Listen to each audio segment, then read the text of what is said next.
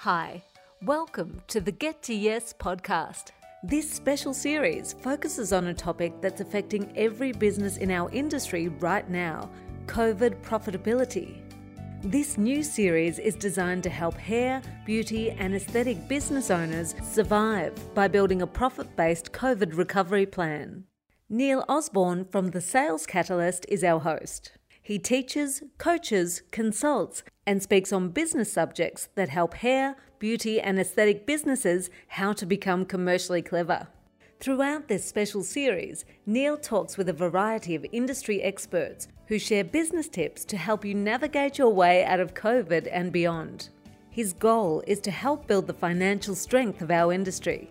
He'll be discussing in simple industry language important elements in a profit based COVID recovery plan. We'll cover ways to manage the big costs in your business and make a profit, where your cash flow and profit is, and how to keep some of it in your pocket, what your figures mean and how to influence them, how to benchmark your business figures against industry averages, and how to communicate and negotiate with your landlord. Hope you enjoy it. Hi there, everybody. Welcome back to our podcast series where we are exploring the many, many ways that we can help you be financially stronger as we come out of COVID and move into 2021. Got a really great program for you today. We're going to be talking about commercial leases. That's right. That thing, that, that big bit of paper you sign when you open your shop and move into a shopping center. We've got with me today Richard. Welcome, Richard. Great to have you on board this morning. Great to see you. Morning. Thank you for the time. Not a problem at all, mate. Lovely to have you on board. Now, let me uh, just introduce Richard to you, if I may. By way of background, Richard Barram is the founder and owner of Barram Property Group. He's worked in commercial property for well over 20 years across Australia and also New Zealand. Richard has negotiated hundreds and hundreds of leases during this time across, well, many, many different business sectors. He has an intimate knowledge of the key drivers in lease transactions, which helps both parties to quickly get to a position of understanding and agreement. Wow, that's a big stress reduction just there. Richard is known for his broad professional skill set, strategic decision making, and common sense approach to negotiations. Wow, Richard, that's really great. Love to have you on board, and I think it's going to be a great asset to our listeners for you to share some of your experiences. Richard, just by way of maybe uh, setting a scene or a bit of background, um, you know, we're in the hair, beauty, body, and the aesthetic space, and our the majority of our listeners will be coming to our podcast from that perspective. The majority of these businesses are, you know, probably anywhere from, you know, 50, 60 square meters up to 150 to 200, depending on the size of the business. A lot of them are in shopping center locations, and especially over the last five years in particular, we've seen lots of laser clinics move into quite prime positions in shopping centers. But generally speaking, if they're not in a shopping centre, they'll be in a strip shop type structure. And now with Melbourne reopening, like woohoo, they're going to be absolutely flat out. But what we know is that coming out of COVID is going to be tricky. And in particular, moving into 2021. And my goal is to help people get to understand commercial leases. And is there areas for negotiation in these? How do these structures come about, Richard? Where, do, where does the maybe let's start off with a few basics about some leases, if that's okay, please. Absolutely. The important thing to consider when looking at a your existing space or a new space is to understanding as much detail as you can about what it is that you require, mm-hmm. how much space you require, car parking, and any other details that might be intrinsic for your particular tenancy and your particular business. And that might even include location within a centre, which is also you know for consideration for foot traffic of people going through the centre are they going to be coming past your door on the way to another tenant? That's very important, isn't it? Because what we're noticing, especially in the aesthetic space, is that years ago, those businesses were positioned tucked away in the service areas, in the back corridors, where when now, due to the popularity of this particular market segment, they're really op- occupying prime position. So is, is position important in a shopping centre? It really is. And, and, and shopping centre owners are, are getting much better at positioning like-minded tenants together. And that way it's not a higgledy-piggledy kind of a mix, uh, mix anymore. And i know that's sort of a bit broad but once upon a time there was not necessarily a structure. But nowadays it's very deliberate where tenants are located in the footprint of the centre because people's habits of where they're going to be walking to the customers habits of where they're going to be visiting or going to in the centre is now known. And you can sort of plot where the um, foot traffic will be So it's very deliberate, and landlords have got very good at that and plotting on where, where people can be located within the centre. Yeah, there was a traditional conversation that used to go around that I don't want to be near my competitors, I want to be away from my competitors, where that appears to now have rotated right around where different sectors of the shopping centres are devoted to certain categories. Is that what that's what we're seeing? Yeah. Yeah, that's correct. Yeah, I remember one of my first lecturers used to say that it's almost better to be sitting next to your competitor than than on the other side of the suburb from them because you're then creating a precinct for people to be drawn to. They're going to be choosing from you or the other if, if they happen to be a customer of your competitor, but they see you sitting there next door, across the road, whatever it might be well, maybe they'll choose you as well and consider you. That's a very interesting point. How do these areas of rent come together in common areas, and how does all that fit together in these uh, shopping centre structures? Every centre's got different size uh, tenancies throughout the complex because obviously every tenant's got different sizes, similar to what you were saying at the beginning there. In this particular, in your sector, they range sort of from 50 square metres up they're a smaller shop and and you're getting the most efficiencies as it can out of that small area because every extra square meter that you take on as a lease is another cost commitment that, you, that basically is directly affects your bottom line. Mm. So if you can get a really efficient layout and design into a 50 meter square space as opposed to a 60 square meter space, well, that's 10 square meters that you're not paying for over that year. It's a really important thing to consider. And it's part of when you're looking for a new suite to really zero in on what it is that you're going to be doing in there and have as all your spaces utilized with the best efficiency as you can to maximize maximize your return on that that lettable area that you've got. Yeah, it's almost coming back to the old traditional I'm paying my rent per square meter. What return am I getting for that square meter? That's right. Versus, oh wow, this is a lovely space. It'll give me heaps of room to work. I think those yeah. days are gone. And it's one of those things where sometimes people get trapped into the idea that I might just take a little bit of extra space to grow into it. Well, realistically, if you're not actually going to grow into it in the next couple of years, that's a cost that you're carrying for the term of that lease. Mm. And is that is, is that actually going to be the right thing for you? Yeah, very good point. Very good point indeed. So, try to do a budget and start to think about some of these things, because when we go into these shopping centres, it's not just a week by week agreement, it's a three, five year, or whatever it might be term. So we really need to start, I suppose, to think about how that rent works during that time because do things change during the term of the lease as far as costs? Yes, they do. In essence, the costs to run the centre increase during the term.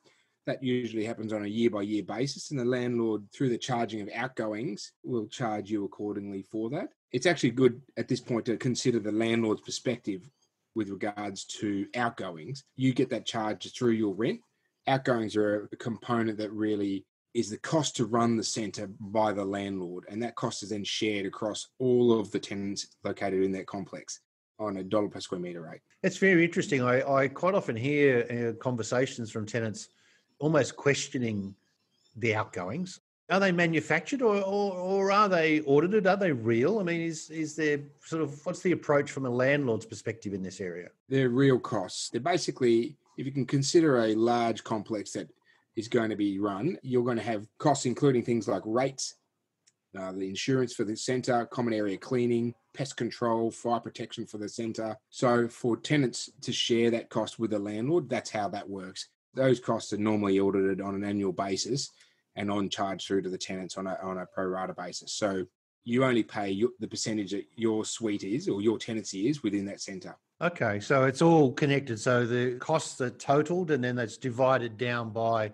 the number of square meters that you've got. So it's quite bona fide in the way it works. Yeah, that's right. You're as a 50 meters tenant, you're not paying the same sort of rate charge as Woolworths or Coles are at the other end of the corridor. It, they've got a sort of a couple of thousand meter box that they they're in. They will pay accordingly on the outgoings for that that box and obviously you're paying 50 square meters by whatever the outgoings are. Yeah so it's relative to the space that you uh, are renting yeah. What happens when we hear of these situations where tenants get caught up into this turnover rent where they paying a rent relevant to their turnover? That seems quite unfair. Can you help our listeners get their head around how that works? Rents for tenants within a centre could be made up of a number of different things Typically, the basic is the net rent, which is a, your base rent that you negotiate with the landlord, excluding outgoings. In addition to that, is the outgoings. Further additional parts that uh, some landlords will employ or engage might include this turnover rent that you mentioned, or a, which basically, if you're having a very good year, well, then you you pay a percentage of your top end to them as additional rental rate. That's pretty traditional in a retail setting. In a commercial sense, it's a little bit less so are finding in a lot of retail centers that's a typical thing. It's about negotiating then a turnover threshold that's actually going to work for you as your as a tenant.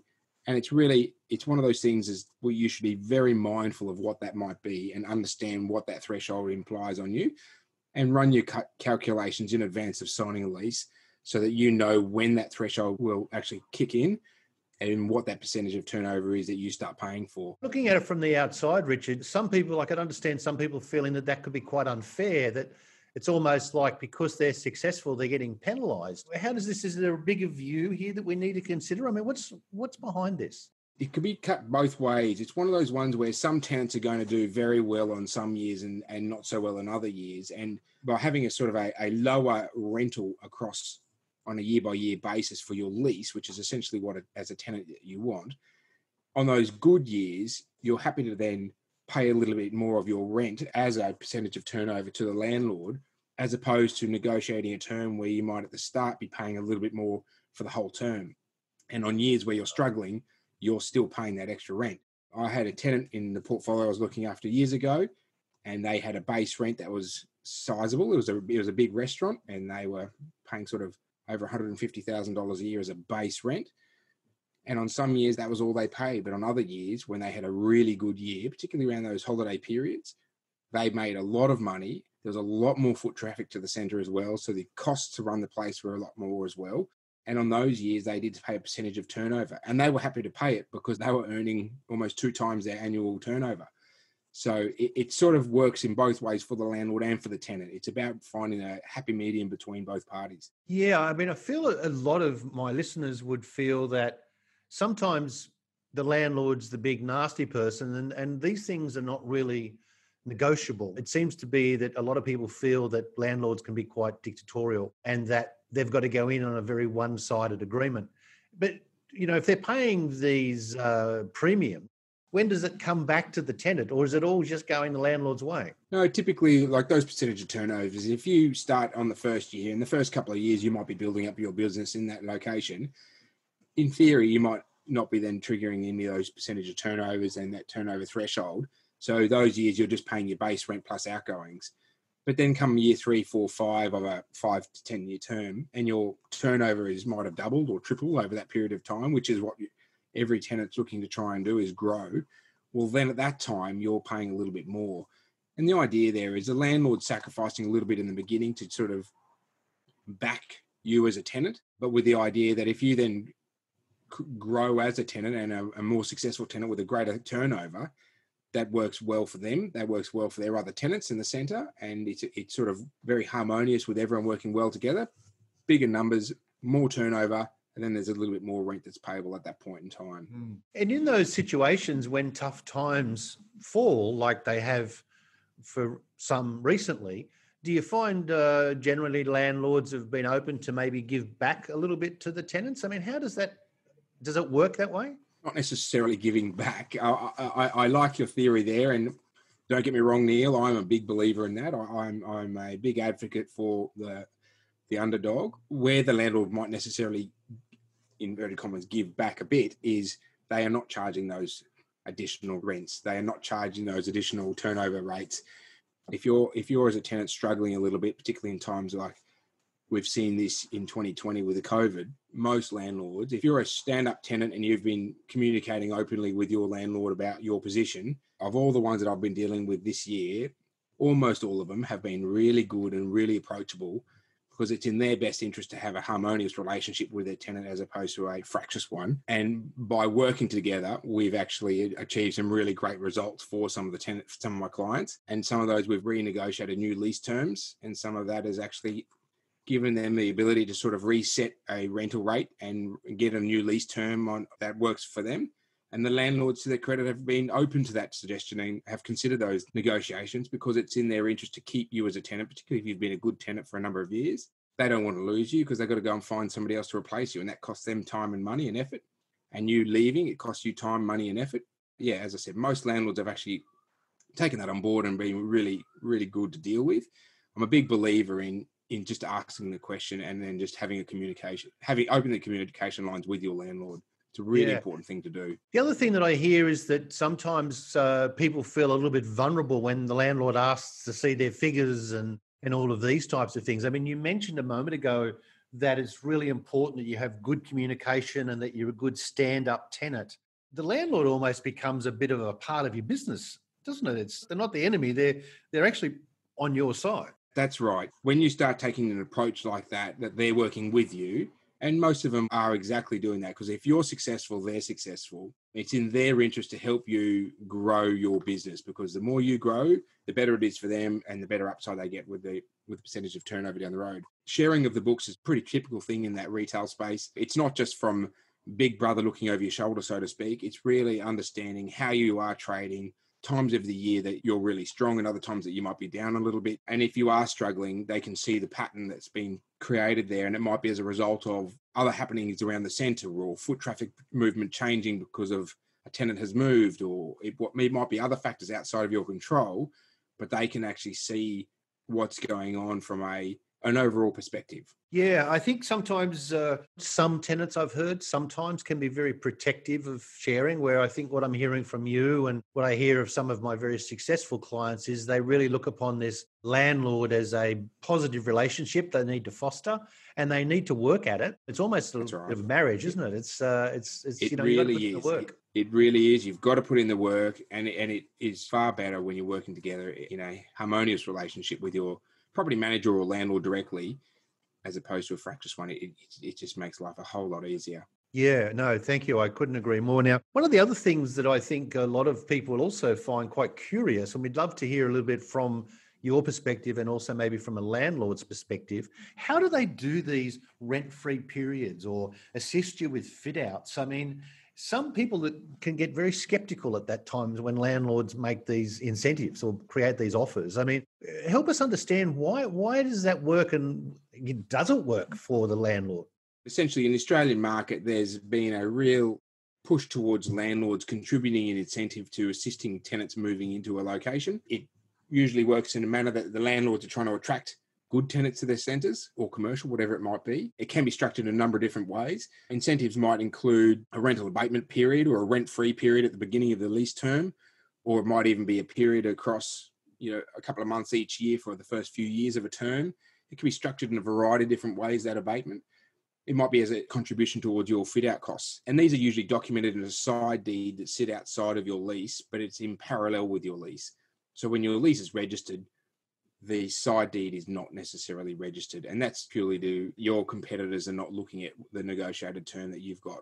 I think the big message here is that the landlords really know their numbers and they, oh, they do, do, their numbers over three and five year periods. And they look at a tenant with a stamp on the forehead that says five years, where we look at our landlord with a stamp on their forehead, which is weekly rent or monthly rent. Yeah. So I think the perspective and the views are very, very different. Is that a, is that a fair uh, assessment? It is landlords are typically taking a long-term approach with tenants and understanding what their what their structure might be for a term. Their property managers are either on site or located close by, and they are usually running those numbers regularly. They're understanding your monthly numbers every month throughout the year, and they are acutely aware of the tenants throughout the building and what their incomes are and, and how they are performing. And to the fact that they understand that fit out costs have grown over the years because fit outs have become more sophisticated, more all encompassing of the whole 3D space of a of a tenancy. Whereas, you know, once upon a time you throw down a shiny new carpet at the beginning of a five year term, paint the walls, change the light bulbs, and you're done. It's very different nowadays. You've got fancy ceilings, fancy air conditioning systems behind the scenes, fancy floors, fancy walls, incredibly intrinsic fit out designs internally. And those things all cost a lot of money. Landlords are aware of that, and part of them offering an incentive is about investing in you, investing in their centre. And it's sort of a, going back to that discussion we are having before around working hand in hand with your landlord. It's a really important thing to do. And if they can attract you to their centre, that's a really great win for themselves, for the landlord. And also if you if you've got the option to go to one of these centres and they'll actually contribute a little bit towards your fit out, that's actually a bonus for yourself that uh, you might Yeah. not be writing out. The, you know, if your fit out's a 100 grand and they're offering you a portion of that, that's that's a bonus. That's, they usually not cover the whole cost, but um, some cost is is great. It just helps you. Yeah, well, I can imagine. You know, fit outs can be very expensive these days, especially with the image in the beauty and the aesthetic space. Uh, a Oh, lot of businesses are very based on how they look in these shopping centres. Richard, this is really fascinating conversation, and, and it's starting to, I suppose, open up the thought that, well, maybe there is some negotiations I can have with my landlord, and you know, that's I, I suppose an area that you and I have discussed. And for our listeners, Richard has been very generous in putting forward a couple of support programs that if you want to reach out to him, you can. And he's got three options here for you. The first is if you would like Richard to look over your lease and more importantly, look at renewal suggestions and make a, maybe a couple of possible areas where you might be able to look for some negotiation. He's prepared to do that for you. It's just a base fee of $495.